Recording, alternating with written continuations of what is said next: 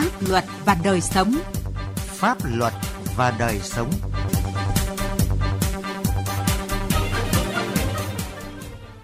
Kính chào quý vị và các bạn. Chương trình Pháp luật và đời sống hôm nay có những nội dung sau.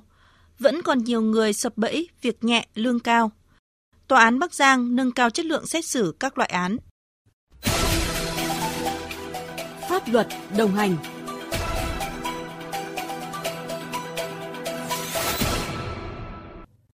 quý vị và các bạn, mặc dù đã được các cơ quan chức năng và các phương tiện truyền thông tuyên truyền cảnh báo, thế nhưng chỉ với chiêu trò việc nhẹ, lương cao, nhiều người dân, nhất là thanh niên vẫn bị sập bẫy những kẻ lừa đảo. Mới đây, vào ngày 25 tháng 8, một nhóm 5 người đã nghe theo đối tượng lừa đảo trên Facebook xuất cảnh trái phép rơi vào đường dây tội phạm có tổ chức tại Campuchia, bị tra tấn dã man, tống tiền gia đình, khiến một người thiệt mạng, bốn người may mắn trốn thoát về Việt Nam qua địa bàn huyện An Phú, tỉnh An Giang. Phản ánh của phóng viên Phan Ánh.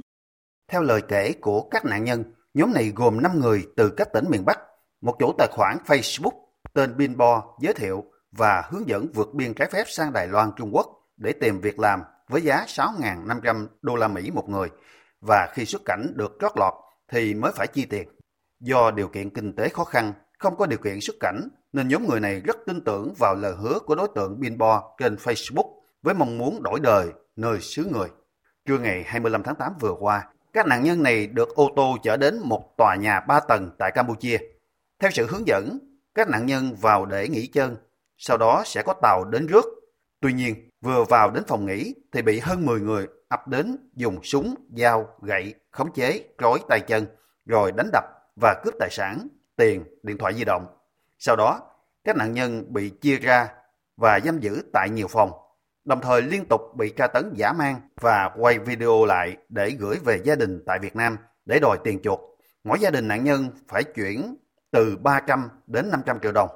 Gia đình các nạn nhân chậm chưa chuyển tiền Chúng liên tục đánh đập, dùng dao đâm vào đùi các nạn nhân để gây sức ép với gia đình. Sau khi tra tấn giả mang nạn nhân HVM, các đối tượng quay video gửi về gia đình và buộc phải chuyển số tiền 500 triệu đồng. Do gia đình HVM chưa kịp đáp ứng yêu cầu của bọn chúng, nên M đã bị chúng đánh chết. Thế M bị chúng đánh chết, do quá hoảng sợ, người thân của các nạn nhân còn lại đã chuyển gần 500 triệu đồng, nhưng các đối tượng vẫn không thả người. Lợi dụng đêm tối và sơ hở của đối tượng, bốn người còn lại đã cởi trói, trốn chạy, bơi qua sông về Việt Nam để cầu cứu lực lượng chức năng. Anh NVT, ngụ tỉnh Hải Dương,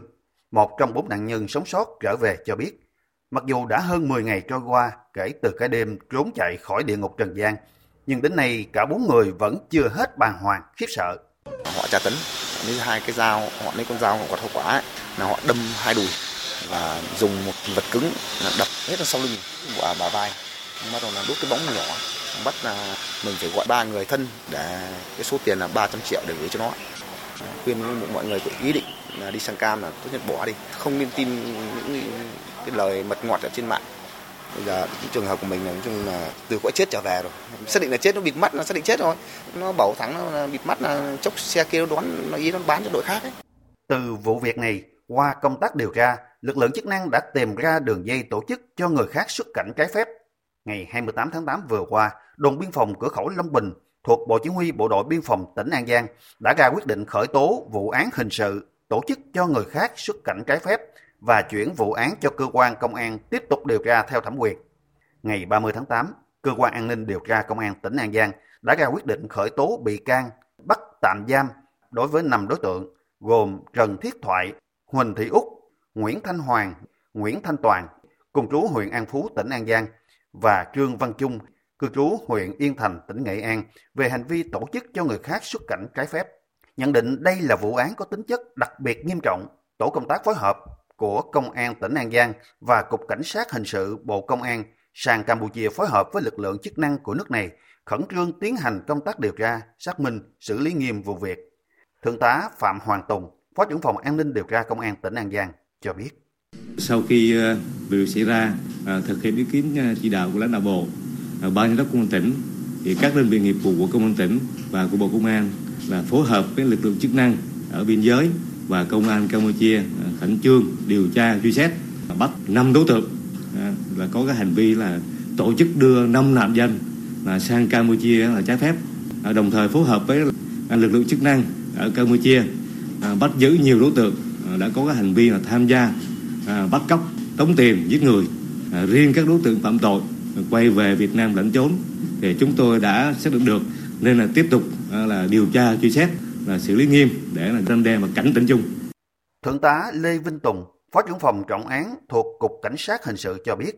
qua những vụ việc xảy ra vừa qua cho thấy hoạt động phạm tội của chúng có tổ chức xuyên quốc gia. Các đối tượng đã lên kế hoạch rất tỉ mỉ, có tính toán đến việc che giấu hành vi kể từ khi đưa ra thông tin lừa nạn nhân vượt biên trái phép qua Campuchia để đi Đài Loan, thuê nhà trọ trong ngày bằng hình thức đặt cọc, bắt giữ và tra tấn nạn nhân giả mang, tàn độc, xem thường tính mạng con người. Các đối tượng này còn mang theo vũ khí để thực hiện các hành vi phạm tội và sẵn sàng chống trả lực lượng chức năng. Hành vi của chúng có dấu hiệu phạm các tội tổ chức cho người khác xuất cảnh trái phép, giết người, cướp tài sản và bắt cóc nhằm chiếm đoạt tài sản.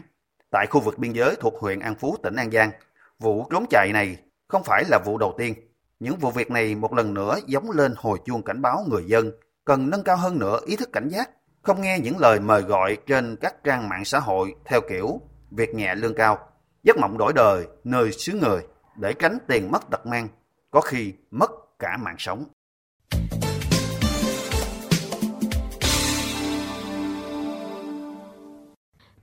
Thưa quý vị và các bạn, thời gian qua, Tòa án Nhân dân hai cấp ở tỉnh Bắc Giang đã thực hiện nhiều giải pháp nâng cao chất lượng xét xử các vụ án theo đúng yêu cầu nhiệm vụ đặt ra. Đối với lộ trình thực hiện cải cách tư pháp, hầu hết các vụ án được đưa ra xét xử kịp thời, bảo đảm đúng người, đúng pháp luật, góp phần tích cực trong công tác đấu tranh phòng chống tội phạm, giữ vững an ninh chính trị, trật tự an toàn xã hội trên địa bàn. Về nội dung này, phóng viên Đài Tiếng Nói Việt Nam phỏng vấn ông Lương Xuân Lộc, tranh án Tòa án Nhân dân tỉnh Bắc Giang. Mời quý vị và các bạn cùng nghe.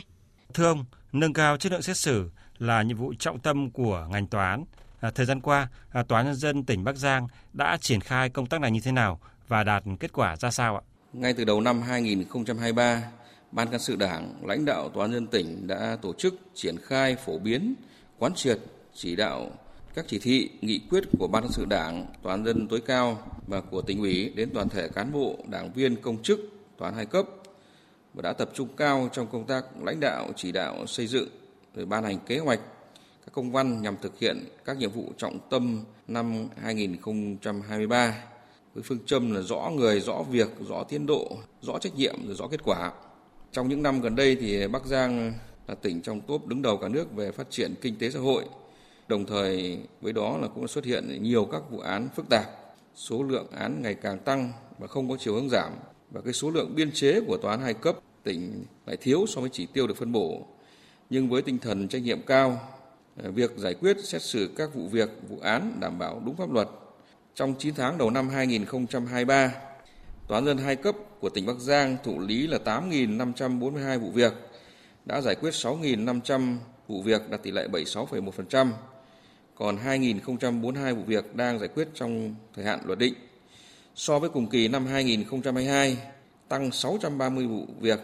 tỷ lệ tăng là 7,9%. Những tháng cuối năm 2023, Tòa án hai cấp của tỉnh Bắc Giang đang khẩn trương đẩy nhanh tiến độ và nâng cao chất lượng giải quyết xét xử các loại vụ án, tổ chức phiên tòa xét xử tất cả các ngày thứ bảy trong tuần của tháng 8 và tháng 9 để giải quyết các vụ việc, vụ án đúng tiến độ, thời hạn theo quy định của pháp luật. Theo đánh giá của Tòa án Nhân dân tối cao thì Tòa án Nhân dân hai cấp tỉnh Bắc Giang là một trong những đơn vị đi đầu của ngành tòa án trong triển khai xét xử trực tuyến. Ờ, ông có thể chia sẻ gì về những kết quả và kinh nghiệm của Tòa án Nhân dân tỉnh Bắc Giang trong việc xét xử trực tuyến? Đẩy mạnh chuyển đổi số, xây dựng tòa án điện tử là mục tiêu, nhiệm vụ được Tòa án Nhân dân hai cấp tỉnh Bắc Giang đang tập trung thực hiện, qua đó nâng cao chất lượng công tác, phục vụ nhân dân tốt hơn theo tinh thần cải cách tư pháp. Thực hiện chủ trương của Tòa án tối cao về chuyển đổi số và định hướng xây dựng tòa án điện tử đáp ứng yêu cầu cải cách tư pháp, tổ chức triển khai thi hành nghị quyết số 33 năm 2021 của Quốc hội. Cuối năm 2021, Tòa án nhân tỉnh Bắc Giang đã đề xuất Tòa án nhân tối cao, Thường trực tỉnh ủy và Ban chỉ đạo cải cách tư pháp tỉnh về việc lựa chọn Bắc Giang là tỉnh tổ chức phiên tòa trực tuyến đầu tiên trên phạm vi cả nước. Nhờ sự chuẩn bị chu đáo nên phiên tòa trực tuyến đầu tiên của cả nước đã xét xử thành công, bảo đảm tính tôn nghiêm, an toàn thông tin, an ninh trật tự, Từ đây, việc tổ chức phiên tòa trực tuyến được Ban cán sự Đảng, lãnh đạo tòa án tỉnh xem là nhiệm vụ trọng tâm xuyên suốt của tòa án hai cấp. Năm 2022, Tòa án nhân dân hai cấp của tỉnh Bắc Giang đứng thứ hai toàn quốc về xét xử trực tuyến. Với phương châm chuẩn bị từ sớm từ xa, Ban cán sự Đảng, Tòa án tỉnh chỉ đạo Tòa án cấp huyện đăng ký sử dụng phòng xét xử trực tuyến tại trụ sở Tòa án tỉnh trước 10 ngày để chủ động tránh trồng chéo, Tòa án dân tỉnh ưu tiên một số đơn vị xa trung tâm thành phố như tòa án các huyện Lục Ngạn, Sơn Động, Lục Nam, Yên Thế.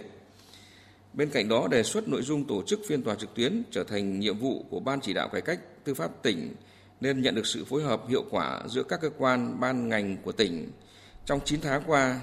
Tòa án dân hai cấp đã xét xử trực tuyến được 278 vụ, trong đó cấp tỉnh 79 vụ, cấp huyện 199 vụ. Để tiếp tục nâng cao chất lượng xét xử các vụ án, à, thời gian tới, Tòa nhân dân tỉnh Bắc Giang sẽ tập trung vào những cái giải pháp nào thưa ông ạ? Thứ nhất là chúng tôi tiếp tục tổ chức thực hiện nghiêm túc có hiệu quả nghị quyết Đại hội đại biểu toàn quốc lần thứ 13 của Đảng, nghị quyết đại biểu Đảng bộ tỉnh nhiệm kỳ 2020-2025 và các nghị quyết của Đảng, Quốc hội về công tác tư pháp và cải cách tư pháp, chủ động kịp thời triển khai thực hiện hiệu quả các luật, pháp lệnh được Quốc hội, Ủy ban Thường vụ Quốc hội thông qua trong năm 2022 và các văn bản lãnh đạo chỉ đạo của tòa tối cao, tỉnh ủy và hội đồng tỉnh về công tác tòa án. Thứ hai, tòa án nhân tỉnh luôn coi trọng nhiệm vụ xây dựng khối đoàn kết trong nội bộ cơ quan, đơn vị là nhiệm vụ hết sức quan trọng, xác định rõ đây là yếu tố mang tính chất then chốt giúp cho các thành viên luôn thống nhất về ý chí, tạo ra động lực to lớn trong thực hiện nhiệm vụ được giao. Thứ ba là tập trung sự chỉ đạo đẩy nhanh hơn nữa tiến độ và nâng cao chất lượng xét xử giải quyết các loại án, đảm bảo chỉ tiêu theo nghị quyết số 58 ngày 29 tháng 12 năm 2022 của Ban cán sự Đảng Tòa án tỉnh về lãnh đạo chỉ đạo thực hiện nhiệm vụ công tác trọng tâm năm 2023. Phấn đấu 100% các vụ việc được giải quyết trong thời hạn luật định, giải quyết xét xử đạt từ 90% trở lên đối với các vụ án hình sự, đạt từ 85% trở lên đối với các vụ việc dân sự, đạt từ 65% trở lên đối với các vụ án hành chính, và đạt từ 99% trở lên đối với việc áp dụng các biện pháp xử lý hành chính tại tòa án và không để xảy ra việc xét xử oan sai hoặc bỏ lọt tội phạm. Các vụ việc phải được giải quyết trong thời hạn pháp luật quy định, làm tốt công tác hòa giải trong dân sự và đối thoại trong giải quyết các vụ án hành chính, hạn chế đến mức thấp nhất các bản án, quyết định bị hủy, sửa do nguyên nhân chủ quan của thẩm phán và tiếp tục chỉ đạo tòa án hai cấp tập trung triển khai thi hành luật hòa giải đối thoại tại tòa án và thường xuyên tổ chức xét xử trực tuyến theo tinh thần nghị quyết số 3 của Quốc hội. Xin cảm ơn ông. Chương trình Pháp luật và đời sống hôm nay xin dừng tại đây. Chương trình do biên tập viên Quang Chính biên soạn. Xin chào và hẹn gặp lại quý vị và các bạn trong các chương trình sau. Trợ giúp pháp lý cho người nghèo trong vụ việc hình sự. Trong những năm qua, hoạt động trợ giúp pháp lý luôn gắn liền với công tác giảm nghèo bền vững và đảm bảo an sinh xã hội cho người nghèo. Luật trợ giúp pháp lý quy định người thuộc hộ nghèo được quyền hưởng dịch vụ trợ giúp pháp lý miễn phí. Theo đó, người thuộc hộ nghèo nếu có vướng mắc tranh chấp pháp luật trong các lĩnh vực hình sự, dân sự, hành chính, trừ lĩnh vực kinh doanh thương mại sẽ được trợ giúp pháp lý miễn phí, không phải trả tiền, lợi ích vật chất hoặc lợi ích khác. Khi có vướng mắc tranh chấp pháp luật trong vụ việc hình sự, người thuộc hộ nghèo được cung cấp dịch vụ pháp lý miễn phí thông qua các hình thức sau đây. Tư vấn pháp luật trong vụ việc hình sự, bào chữa cho người bị buộc tội trong vụ án hình sự, bảo vệ quyền và lợi ích hợp pháp cho bị hại cho nguyên đơn dân sự, bị đơn dân sự, người có quyền và nghĩa vụ liên quan trong vụ án hình sự. Đại diện ngoài tố tụng trước các cơ quan nhà nước có thẩm quyền khác để bảo vệ quyền và lợi ích hợp pháp cho người thuộc hộ nghèo. Hiện nay, các tổ chức thực hiện trợ giúp pháp lý cho người nghèo bao gồm 63 trung tâm trợ giúp pháp lý nhà nước trực thuộc Sở Tư pháp các tỉnh, thành phố trực thuộc Trung ương và các tổ chức tham gia trợ giúp pháp lý Quý vị và các bạn có thể tìm hiểu thông tin liên hệ của Trung tâm trợ giúp pháp lý nhà nước và tổ chức tham gia trợ giúp pháp lý bằng cách gọi về Cục trợ giúp pháp lý Bộ Tư pháp theo số điện thoại 024 6273 9631 hoặc truy cập danh sách tổ chức thực hiện trợ giúp pháp lý trên cổng thông tin điện tử Bộ Tư pháp, trang thông tin điện tử trợ giúp pháp lý Việt Nam, trang thông tin điện tử của Sở Tư pháp địa phương.